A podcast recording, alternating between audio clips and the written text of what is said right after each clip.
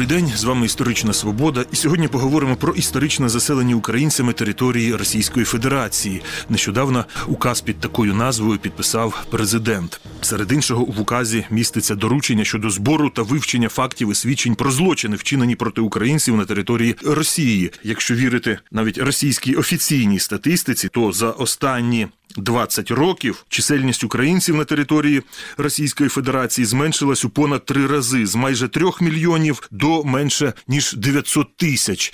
Як на мою думку, це важко пояснити чимось іншим, ніж планомірною політикою нищення української ідентичності. Мені доводилось спілкуватися з кількома людьми, які після 2014 року залишили територію Росії, то вони казали так, що з 2010 року, скажімо так, бути українцем в Росії було некомфортно, а от ближче до 2020 року, коли ця російська пропаганда просто захлиналася антиукраїнською істерією, бути українцем в Росії стало просто страшно. Тобто тут є що дослідити, а ми сьогодні поговоримо, власне, про те, як заселені українцями території опинилися по інший бік україно-російського кордону. Говорити про це ми будемо з істориком, дослідником становлення українсько-російського кордону Геннадієм Єфіменком. Доброго дня. Доброго дня. Хотів би спочатку спитати про історично заселені українцями території, і там йдеться про території прикордонні.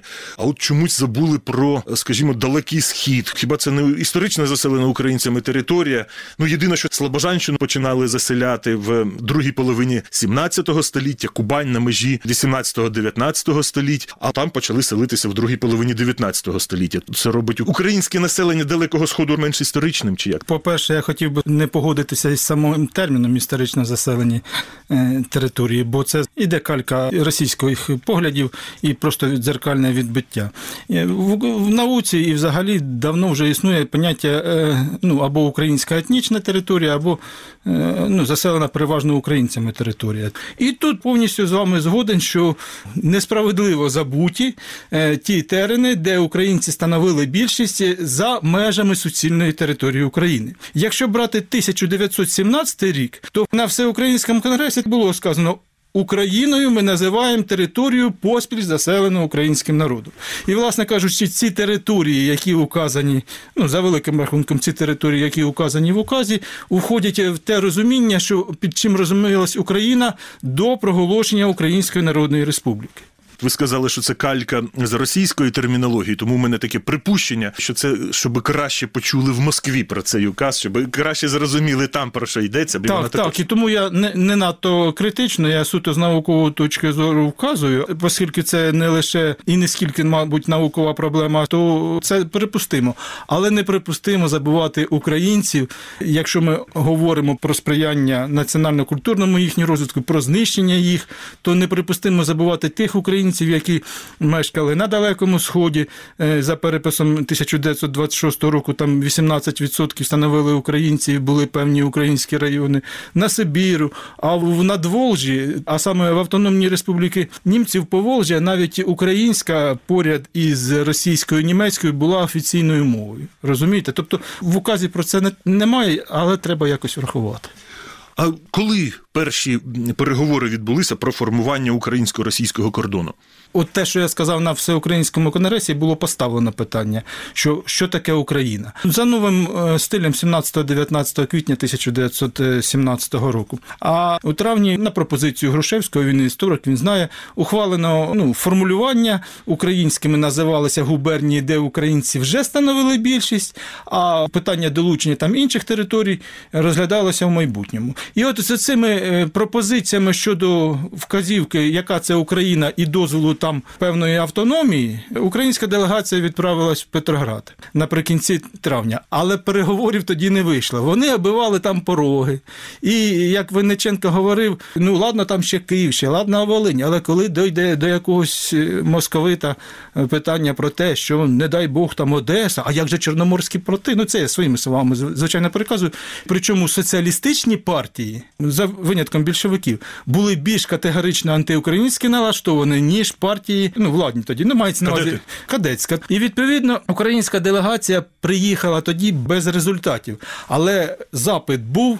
Перший універсал не окреслював території. Невдовзі після універсалу першого приїхала делегація на чолі з Керенським. І от тоді почали реально говорити про українські кордони на початку липня 1917 року. І, що цікаво, що усно вони дійшли згоди, і про це є свідчення і тогочасні, і після в спогадах Церетелі, що поки що ми зупиняємося саме на губернському поділі, але до 9 безспорних, як тоді говорилось, українських губерній, тоді ще Таврійська була з Кримом. Тому що відносна більшість Таврійських губерній була українська, і Таврійська розумілася з Кримом, Чернігівська вся, додавалася 10-та. Тобто 10 безспорних губерній. 10-та – це Бессарабська. Ну, тому що там і частка українців певна була, а саме головне, що окремо управляти потім із Петрограда цієї губернії, ну, було б важко. Тобто оце така попередня згода була. Але оскільки українське питання було дуже болюче для самих російських партій в Петрограді, як і зараз, і тоді умовили не фіксувати ці домовленості на папері. Про них уже ще у серпні говорив інтерв'ю, ну, як факт, в своєму інтерв'ю для казацької, до речі, донського казацтва газети Володимир Винниченко, пізніше, я ж кажу, згадував і Церетелі, але не зафіксовано було. Але сам факт другого універсалу видання, де проголошувалось про згоду, для багатьох російських партій, діячів, це була зрада, бо там фактично визнавалося право України на автономію. Але для них це вже була зрада. І тому це стало одним із чинників липневої так званої кризи у Петрограді. А новий уряд, який в результаті сформувався, вже пішов на поп'ятну. І зрештою ми знаємо, що коли певним чином імплементувати другий універсал таки там взялися, то там уже означили територію України, територію підвладну Генеральному секретаріату, а не Центральній Раді, і це вже було всього-навсього 4,5 губернії. Але це вже не результат перемовин, це вже результат волюнтаристського рішення без врахування української позиції. Українська сторона висловила незгоду, але погодилась працювати поки що в межах куцої автономії. Ну і згодом, коли послабилось тимчасово уряд, проголошено, що ми долучаємо до України всі оці українські терени. Після укладення Берестейського миру в Москві під тиском Берліна визнали українську незалежну державу і почалися офіційні переговори про кордон. Переговори почались уже після того, як сама радянська Росія уклала договір. Але ще до того, а саме 27 лютого 1918 року, Рада народних міністрів Української Народної Республіки, уже розуміючи, що радянська Росія неминуче змушена буде укласти договір, бо там уже заявили про згоду піти на ультиматум Німеччини, до речі, 23 лютого. Так, фактично, хороша дата 18-го року, це той день, коли радянська Росія прийняла ультиматум Німеччини. Ну, і коли досі святкують День армії, яка нібито перемагала. Так, отож. І от Рада народних міністрів заявила свої претензії на ці території, які названі фактично в указі, ну, там трішки по-іншому. Крим залишається під впливом України, ну, тобто в майбутньому це реалізовувалось у вигляді автономії спроби, в вимогах до початку перемовин. Але там було також сказано те, що не вказано в сучасному указі. А саме, вказано було Сибір, ну, і Зелений Клин. Пропонувалась там чи то колонія, чи то частина України навіть. Це все було в рішенні Ради народних міністрів сказано. Але сам факт переговорів між Українською Народною Республікою і Совєтською Росією, тоді її називали формально навіть у договорах Совєтська Росія, він не почався. Тому що в Україні, ви знаєте, гетьманський переворот відбувся. Кращий набагато фахівець від мене в цьому. Відбувся гетьманський переворот, а остаточно, власне кажучи, про капітуляцію і про вихід з війни, так би мовити, українських, радянських, совєтських сил було заявлено вже на початку травня. І, відповідно, перемовини, як ви правильно зазначили, почалися вже в травні, 23 травня відбулося перше засідання комісії. Власне, це перший такий от офіційний погляд на українсько-російське прикордоння. Розумієте, там Росія фактично одразу заявила, звичайно, якісь нісенітниці, в тому числі свою відданість етнічному принципу, а там ледь не всю Куп'янщину і Старобільщину намагалася собі забрати. Тобто це була якби гра та, яка і зараз грає, але основна мета, і про це прямо в директивах говорили, затягувати переговори. І тому, власне кажучи, але зовсім їх затягувати неможливо було, і тому 12 червня спочатку було укладено прелімінарний мирний договір, ну, тобто фактично це договір про припинення військових дій і про зупинення на тих кордонах, там, де на той час були війська. І от уже під час перемовин українці ж обґрунтовували етнічним складом насамперед, ну і для заокруглення, звичайно, в самому, наприклад, Білгородському повіті росіяни, московити становили більшість, великороси тоді казали, але оскільки він з обох боків був оточений повітами з українською більшістю, то, відповідно, бачились теж в складі України. І особливо, в першу чергу, це найбільше, звичайно, Воронежщина, тобто вже практичні перемовини не стосувалися між українською державою і совітами, вже не стосувалося ні Зеленого Криму, ні Сибіру, а, власне кажучи, сухопутного кордону між ними стосувалося. Ну, зрештою, вони ж нічим не закінчилися. 99 років тому, в 1925 році, радянська Україна висунула територіальні претензії радянській Росії. Цитую, 1,5 мільйона українців проживають на безпосередньо сумежній з УСРР території, що до цього часу, незважаючи на це, належить до складу РСФРР. Державний кордон України ще далеко не врегульований, і доля українського масиву Курщини і Воронежщини цілком ще не вирішена. Це український радянський діяч Панас Буценко писав на шпальтах офіціозної газети «Вісті ВЦВК». ВЦВК – це вищий орган влади на той час. Тобто офіційно були заявлені територіальні претензії. І які це мало наслідки?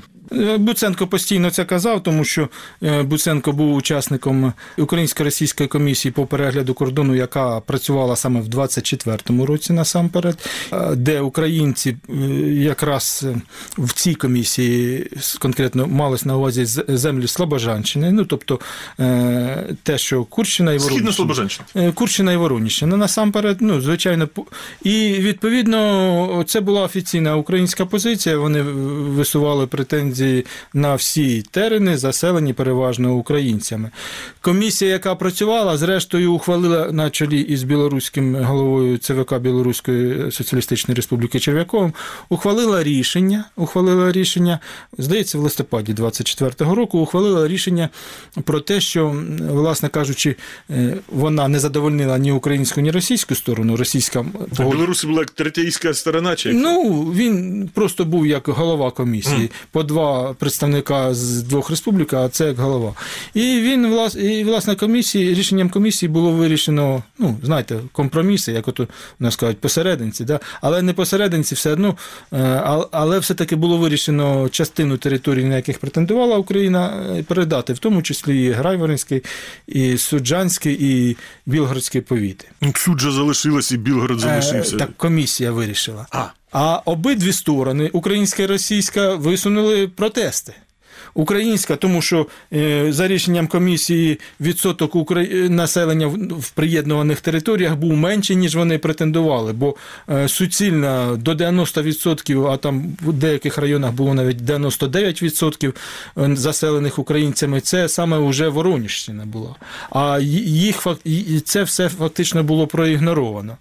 І російська висунула претензії, вона погоджувалася лише на Путильський повіт і невеличкі там територіальні поступки у вирівнювання кордони в інших регіонах. І Політбюро ЦК РКПБ на початку грудня вирішило якраз задовольнити протест російської сторони. Тобто, фактично, Суджа, Грайворон, Білгород не ввійшли. Білгород – це вже була третя спроба совєтської України, була ще в 20-му році спроба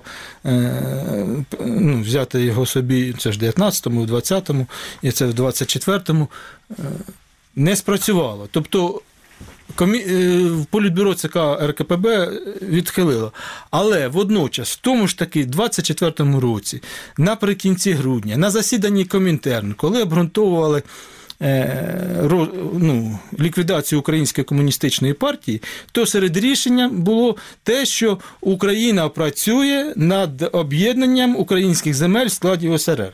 Тобто, мовляв, уже ж досягнули того, що треба, і це як аргумент для ліквідації цієї партії. І тому у 25-му році Буценко цілком це свідомо міг говорити. Мало того, у рішенні пленуму 1926 року по українізації Черневого 1926 року прямо була вказівка продовжувати роботу над оцим питанням територіальним, розумієте? У 27-28 це на Політбюро піднімається, і делегація їздила, зверталися, рішення Політбюро, сказали, не на часі, не буде, щоб не дратувати росіян, умовно кажучи. Але в результаті саме цих наполягань зразкової, наскільки це зрозуміло було можливо, щодо національних меншин на теренах УСРР, це було взято як приклад, і почалась реальна політика українізації на тих теренах, де українці становили більшість в складі Совєтської Росії. Це, правда, вже після 28-го і до грудня 1932 року. На впровадженні політики українізації наполіг Микола Скрипник, який був не просто членом президії ЦВК Ради національності, але він був дуже авторитетним більшовиком. Без його діяльності, особливо українізації за межами совєтської України, могло й не бути. Тобто офіційно визнавали в Москві, що в складі радянської Росії є території з переважно українським населенням. Так, і у Північно-Кавказькому районі таких, там де і Таганрозщина, і Кубань, і Ставропільщина, це був тоді єдиний Північно-Кавказький край, там таких було 37 районів, де українці становили абсолютну більшість. Від 51% до 80-чимось. І 26 районів, тоді вже реорганізовані Центрально-Чорноземній області, а це колишня якраз Курська, Воронежська губернії. Так от, в цій області було таких 26 районів, причому тут, наскільки було суцільно українців багато, що доходило до такого, що в Україні мало де було, до 99% українців складали, здається, в Михайлівському районі, якщо я не помиляюсь, з Центрально-Чорноземної області. В 13 районах, наприклад, на Далекому Сході тією чи іншою мірою проводилась українізація, там 6 повністю, у 7 частково. Був 1 чи 2 райони на Омщині. Але зараз в Москві кажуть, що це навпаки на території України було російське населення в ті роки. Мало того, рішення Конституційного суду їм треба було чимось обґрунтовувати, анексію. І вони в 20-ті роки звернулися, що, мовляв, там було більшість росіян. Так от, на території СРСР було всього 9 районів, де так чи інакше росіяни становили більшість. А навіть на прилеглих теренах до України, ми вже назвали, 37 і 26. Категорично зовсім інше. Дивуюсь, як це можна було в рішенні Конституційного суду вказати абсолютно протилежне тому, що говорить та ж російська, як ви кажете, статистика. Тобто, вона ж на той час радянська може бути лише. І та ж радянська статистика, перепис 26-го року. Та погляньте ж ви, все ж написано, скільки де українців було. Але навіть попри те, що згорнули українізацію на російських територіях, тим не менше, от радянські атласи, подивишся, початку Другої світової війни, то там українська етнічна територія заходить на територію радянської Росії. Тобто це вже при дуже зрілому Сталіні видані атласи, але все одно великі клини українські на російську територію заходять. Так, от як такі атласи могли з'явитися? Я думаю, тут проста причина, тому що керувалися результатами перепису 1926 року, де це все було указано. А в 37-му ж році перепис скасували, а 39-го там була про кількість населення, але національний склад просто не оприлюднювали. Оскільки інших даних укладачів атласа не було, і оскільки це було у Москві, а не в Україні, де за націоналізмом не так слідкували, то, я думаю, завдяки цьому вийшов такий атлас. Але тепер у нас є можливість посилатися на атлас 1941 року, де указуються ці етнічні кордони і, звичайно, найбільший клин на Воронежщині.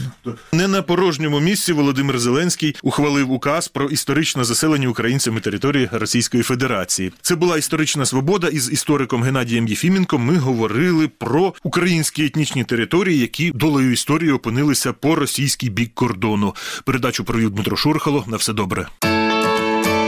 Програму «Історична свобода» ви також можете слухати на подкаст-платформах Google та Apple Podcast та на Spotify. Підписуйтеся, залишайте оцінки та коментарі.